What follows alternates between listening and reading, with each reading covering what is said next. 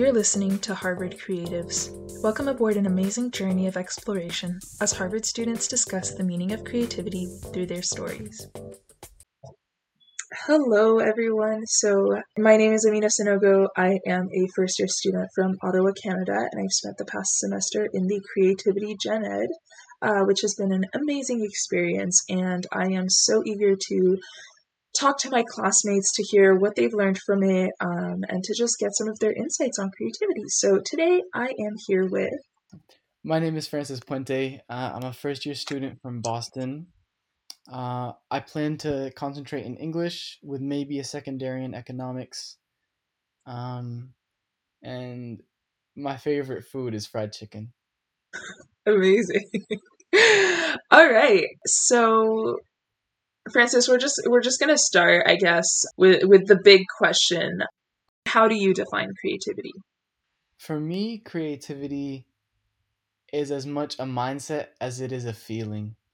I think um, you can't really have one without the other. You need to be you need the conditions to be just right uh, in order to feel creative, and both of those that's creativity. I think you need to allow yourself the space um, to do your thing without judging yourself or having other people judge you. Um, you need to set routines so that you feel at your most productive. And then once you have all the conditions in place, then you can just let go. Um, and the feeling of creativity, um, at least in my experience, has very little to do with thinking. I'm usually never consciously thinking, I'm just doing. I'm letting my body do what it does, um, and especially because my art is music. My art is music. Part of part of training for that is like practice and routine, um, and study of music theory. Uh, but obviously, none of that is going through my head when I'm on stage. It's just me and the drums and the sound I'm making uh, and yeah, that's what creativity is to me. Yeah, amazing. Okay, so you just you just mentioned um, music, which is which is great. I wonder if you want to maybe elaborate a little bit more on what type of music you do um, and how long you've been doing it for. Yeah, sure. So I am a classically trained percussionist. Um, I started in the summer after fifth grade, so wow. it should be about um, almost nine years, almost eight years. Eight years, nine years. Wow. Um, playing percussion uh, with an orchestra. I started by playing like simple instruments like the snare drum and the bass drum, and then quickly transitioned to being my orchestra's principal timpanist. So I played the big kettle drums that come that come in sets of three or four, the really really loud ones, um, and they have pitches to them um, and they're all they always come in at the most emphatic moments. In yeah, amazing. Okay, so I have I have a lot of questions for for you um, now that you've like mentioned all of this. So you mentioned that you were a part of an orchestra, and I wonder how that whole like kind of being with a with a team, I guess, um, or like with a group of people that's all doing the same thing. How does that how does that work in parallel with what you just said in terms of like creativity being this feeling of like it's just you and the like and the music? Mm, okay. Very good question. I think since the only the only form of music i've ever really known was orchestral music um a lot of it depends on listening. A lot of yeah. it is in some sense it's just me but it's never just me.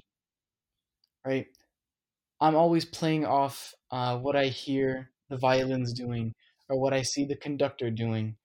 Um, but i'm also never consciously thinking and i'm trying to be i'm trying not to just play what's uh, what i see in front of me and trying to be an artist and feel. Um, so that's why i don't really think about what i'm doing. I think when it comes to classical music, it's so easy to robotically play um, the piece in front of you uh, because I mean that's what you're supposed to do. It it prescribes this this note, this rhythm, um, this dynamic, uh, and you have to follow it to the letter. But there are ways to do that um, in which you you can still allow your own voice or style as an artist to come through yeah i mean i i, I loved what you just said um when you said it's just me but never just me. Um I, that's so deep. Um i i guess i think i think that kind of comes back to some of the things that we've been discussing in our in in class since the very beginning like you know does cre- creativity can't exist in a vacuum like we can't claim that anything is like all you or like all completely original right. like everything kind of takes pieces from everything else and you it, it can't always be just you but at the same time like your perspective is so unique that the way that you synthesize all these different things makes it kind of just be you. So yeah, I really liked how you said that. That's exactly it. exactly it. Okay, so you just mentioned playing kind of classical music. There, there's a lot of room to be robotic um, in that sense, and you know, in class, we talked a lot about how improvisation is like one of the greatest tools for creativity. Right. And so I wonder, like, in your classical music journey, since you've been doing it for so young, like, have you ever had the opportunity to improvise or ha- has, like, you know, maybe if you make a mistake at some point, like, do you have to, like, improvise to kind of correct it or like yeah have you ever encountered improvisation um, in your musical training um well, if I were a better musician, I'd probably say no. But obviously, I'm not perfect. No musician is. Um, and so yeah. I think everyone has had experiences where they've had to improvise, um, especially to cover up mistakes. But I think the main ways uh, in which I improvise as a classical percussionist are experimenting with new, new like techniques that aren't prescribed by, by um, the whoever wrote the piece, the composer. Yeah. I think it's it's such a blessing when you have when you have like a staff like the note staff but it's blank there's no there's no dynamics or direction so you have artistic freedom to do whatever you want you can play it loud play it soft you can do whatever based on what the orchestra's doing yeah. or like it, it often depends on the people you're playing it with. Like um it depends if you know their tendencies um especially if you if you've rehearsed it with them um, you can choose your own your own little path there. Um, and then when it comes to mistakes um, some of these are pretty funny. They're well actually the most notable time when i improvised while playing the drums was in the sixth grade when i broke my left wrist uh, oh my running running track I was a uh, I was running and then some kid pushed me and then I landed on my wrist. It was terrible. It was fractured. So I was wearing a cast and the show the show was supposed to be in like 2 3 weeks. So I had to play with one hand. Um and if have you ever heard a, a piece of classical music, you you can't play the drums with one hand. Um and so my my teacher at the time, he and I decided, you know, I have my right hand, I don't have my left he'll be my left hand. And so I had one stick, and uh, we we practiced like hitting the same drum, um, me with my right hand, him with his left hand, and making it sound like it was one drummer. Wow. Um, and so yeah, that's probably the most the most crazy experience.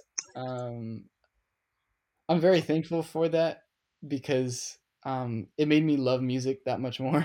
Yeah. Um, but yeah, there's there's a lot of there there are a lot of times when musicians have to improvise.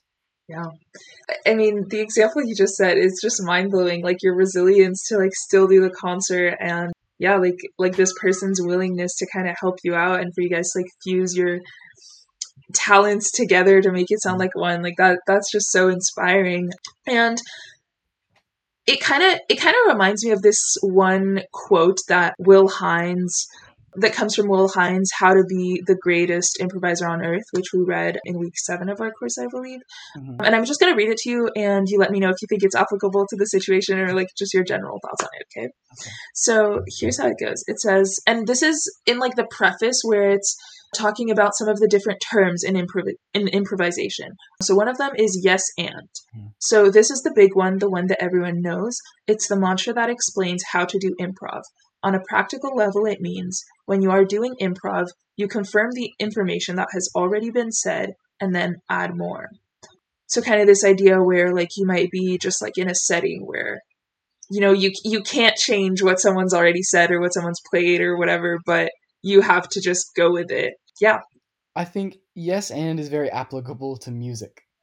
Um, because one way or another, when you're performing a piece, you have to keep going um, based on the information that or the the sound that your your partners have already produced, right? You, Yeah. There's no there's no chance to stop and reset. Um, so I think music playing music implies yes and. Yeah. Um, and if someone makes a mistake, you you'll probably notice it because you've rehearsed it so many times. But what I do when I hear someone else make a mistake is um, I usually I usually play as if I didn't hear it, or if if it was particularly bad, I do something because the timpani is really loud, Yeah. really really loud. It can cover up um, another noise. So if I hear sometimes I hear the trumpets out of tune, I'll Yeah. play especially loud. Like and then I have a the trumpets and the timpani usually play together. Um, so I'll I'll hit a roll especially loud, so the timpani will growl and, and you know the the out of tune trumpets won't be so noticeable. You know. Yeah. So another another like quote or like another concept that Hines presents in this um, in the excerpts of How to Be the Greatest Improviser on Earth is just this idea of like the now and the future when you're improvising. So this is what he says: the now gets bigger and slower and richer and more evident. The future vanishes. It's weird and cool and odd- oddly soothing. And so I wonder when you're playing music or even like in any other aspects of your life, what's kind of your relationship to the now versus the future? Hmm. Let's see. I think a big part of music for me is being in the present moment and not really thinking about the future.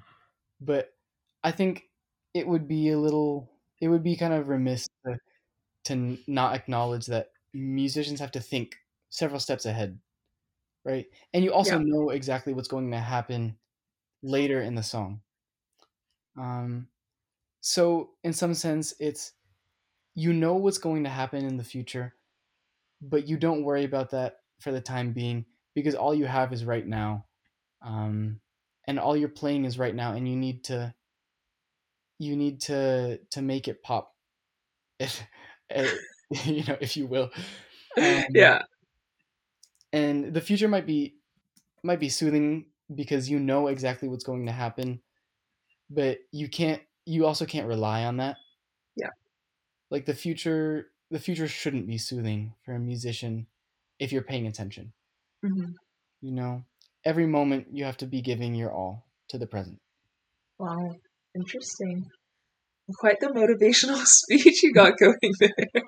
I think it can be applicable to a lot of things, but yeah. Okay. Well, thank you so much for your thoughts on that. I guess I'm gonna, you know, in, in this vein, we were, we were just talking about like now and the future and the past, and I feel like this ties in so perfectly with your my character assignment because in both in both in like both your your original version of it and your like revised version you it was a meeting between you from now and an encounter with you from the future. Mm-hmm. and i know that like you you kind of wrote the poem and then you also read it out with like some music in the background and some voice effects and i just wanted to say like i absolutely loved it. Like the concept was so interesting and it was so fun to listen to. Like at first i thought it was just going to be you talking and then like the voice effects kind of popped out of nowhere. I was like oh wow okay. Um but yeah i guess I, I i wanted to to get some some more of your of your thoughts on like you know in the first in in the first re- like rendition of your character you kind of it was centered around your fear of like not ending up where you felt that you should or that you wanted to. Yeah so so how do you feel about that now? Now i think i think i'm more assured that i won't that I won't end up being someone I don't want to become. I think I think now I have a better sense of my values. Yeah. Um, and now I know how best to take care of myself and um, what what conditions and uh, what practices will help me be the most creative in the ways that I want to be. Um, so I don't think uh, in, in, my first in my first version of um, the my character assignment, I talked a lot about not wanting to to sell myself out. Yeah. And compromise my values for like material gain or fame or fortune. Yeah. Um, it was a big issue. I think it's a big issue for many Harvard students. Yeah. It's a it's a temptation that, you know, you I don't know, you major in economics, you get a nice cushy job on Wall Street. Um, you know, I I think um, at the beginning of the semester I resolved to live my life in resistance of that of that really powerful pull. Um, but I think living living in resistance wasn't enough for me. I think I wanted to not live against something, but I wanted something to live for. Yeah. Okay. Um, and I think uh, I don't know if I've found it hundred percent, but this class has definitely helped me find um, stuff that makes life meaningful uh, outside of my career, and even even within my career. I, I plan to be a lawyer. Amazing. Um, I, yeah, you have to be pretty creative um, as a lawyer too. Yeah. But you know, just little little everyday things like um, human interaction with other people and how you have to be creative in that sense um, or just collaboration and teamwork yeah um, these are all things that i feel make life worth living mm-hmm. um, and they give me they give me more of a reason um, more of a direction than just well i guess i'd say in my first in my first post it was more about so, um a direction i didn't want to go down but I still didn't know where I wanted to go. This time, I have a better sense, um, and I think I know where I'm going. Yeah, that's amazing to hear. I, I mean, I think I think this is something that ultimately we kind of all want. Like, we want ourselves from now to be proud of who we are going to be. Like, we also want like our younger selves to be proud of like who we are now. And you know, this this is just like an offhand question, but I don't know if you've ever like written a letter to yourself on like futureme.org. Have you done that before? Not on futureyou.org, but I, I've done it as like a school assignment. Yeah. Um, and uncovered it a lot later. Yeah. Yeah. Um, I mean, I just I wrote one to myself recently. Um, for I wrote one to myself for like my next birthday. Um, in September, and I also wrote one to myself for once I graduate. Um, Interesting. I just I want to see I want to see how things evolve from here. Um, and and I think I think it, it's going to be really interesting to like get to the end and be like, hey, this is like Amina thought that like this is who I would be, but like maybe it's the same person or like maybe it's not. I don't know, but yeah. I think if anything, um, it's nice to to see how you evolve. But I think in the now, I think, oh, well, at least what I've learned is that in the now, um, you can't be too worried about your future. Yeah. You know, it's it's nice to see your progress, but your your reason for living shouldn't be to make yourself proud of your future self. Yeah. You know? Yeah. That'll come naturally. That'll come naturally. Um and yeah. No, I, I think it's it's um it's better instead of me being proud of who I become, it's better for me to become that person and then be proud in the present moment. Yeah.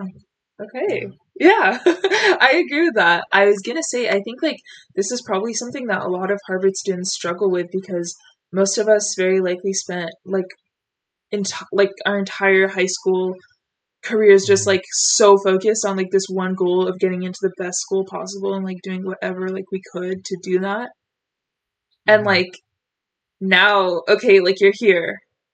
Like now what? You know, like like am I proud of my younger self for like everything that I did in the past and to like get here? Of course. But like yeah, as you said, like I right now I I'm not exactly too sure what I want to do next. So I don't have like Mhm. a random goal to like fixate on and be like, okay, I'm going to work for like this future. It's like all I can do is kind of just try to make make myself proud every day. hmm But yeah, it, it it's it, it, can be hard sometimes and I think especially for Harvard students to to like disassociate from that whole hmm fixation on the future. Absolutely. That's why I take this class. Yeah. And I mean, I guess in in this uh, in this sort of spirit, as we're coming to the to the end of the podcast, I have another two questions to ask you. And so the the first question that I wanna I wanna go over with you is just what is your one biggest takeaway from this class that you're gonna take with you through your next three years at Harvard and beyond that? Hmm. There are a lot of useful insights from this class, but I think I was particularly struck by Giannis's sharing Mhm. um, a couple weeks ago. Um, That's my he- no way, really? Yeah, Oh my gosh, he's such a he looks like such a sweetheart. Oh he's God. amazing. Um, but I think my biggest takeaway was that you can still make an impact in other people's lives by pursuing your own passions and goals, and that maybe it's selfish. Um, I don't know. It's a podcast, so you can't see me doing air quotes. But it's it's sel- in some sense it's selfish, but it's not really because what you do can make other people really really happy. Yeah. Um, and it's it's the result of you pursuing your own passions. And I I think that's I think that's really beautiful. And I think I need to I need to take that I really need to take that to heart. Um, because I don't want to live my life just just um I mean, I do want to serve people with my life, but I also want to to make myself happy, yeah, you know? And pursuing my passions, I it's I think I guess to condense it, they're not mutually exclusive. You can have both. Yeah. Um, and many times if you pursue your passions, you will have both. that's So- great. Thank you. And so, so for the last question, which might tie into what you just said, or for a lot of people it's been different, but if there is one thing that you could tell other Harvard students, you know, like in the spirit of this assignment, since it's all about sharing what we've learned in this class beyond, if you could say one thing to other Harvard students about what you've learned in this class, a tip, maybe a quote that stuck with you, just an insight, anything at all, what would you share with them? I think if there's one thing I could tell other Harvard students about this class, um, it's that it teaches you to take care of yourself, um, and that taking care of yourself is the best way to be productive um, and creative. Uh, because if you're not if you're not allowing yourself the space to think subconsciously, um, and by by space to think subconsciously, I mean sleep. Yeah. I mean sleep. If you're not getting enough sleep, you are not going to to perform at your best. You're not going to create um, anything as meaningful as you could have. Um, yeah, and I think that's something that I need to do better at, and it's something I will live with for the next three years at Harvard. Yeah. All right, fantastic. Thank you so much, Francis, um, for being so open and sharing everything that you did about your life and your insights on this class. I really, really appreciate you coming on today. Thank you so much, Amina. All right, and thank you to all of our listeners for tuning in um, and for making it to this far in the podcast. Um, see you in the next episode. Thank you so much for tuning in to this episode of Harvard Creatives. See you in the next one.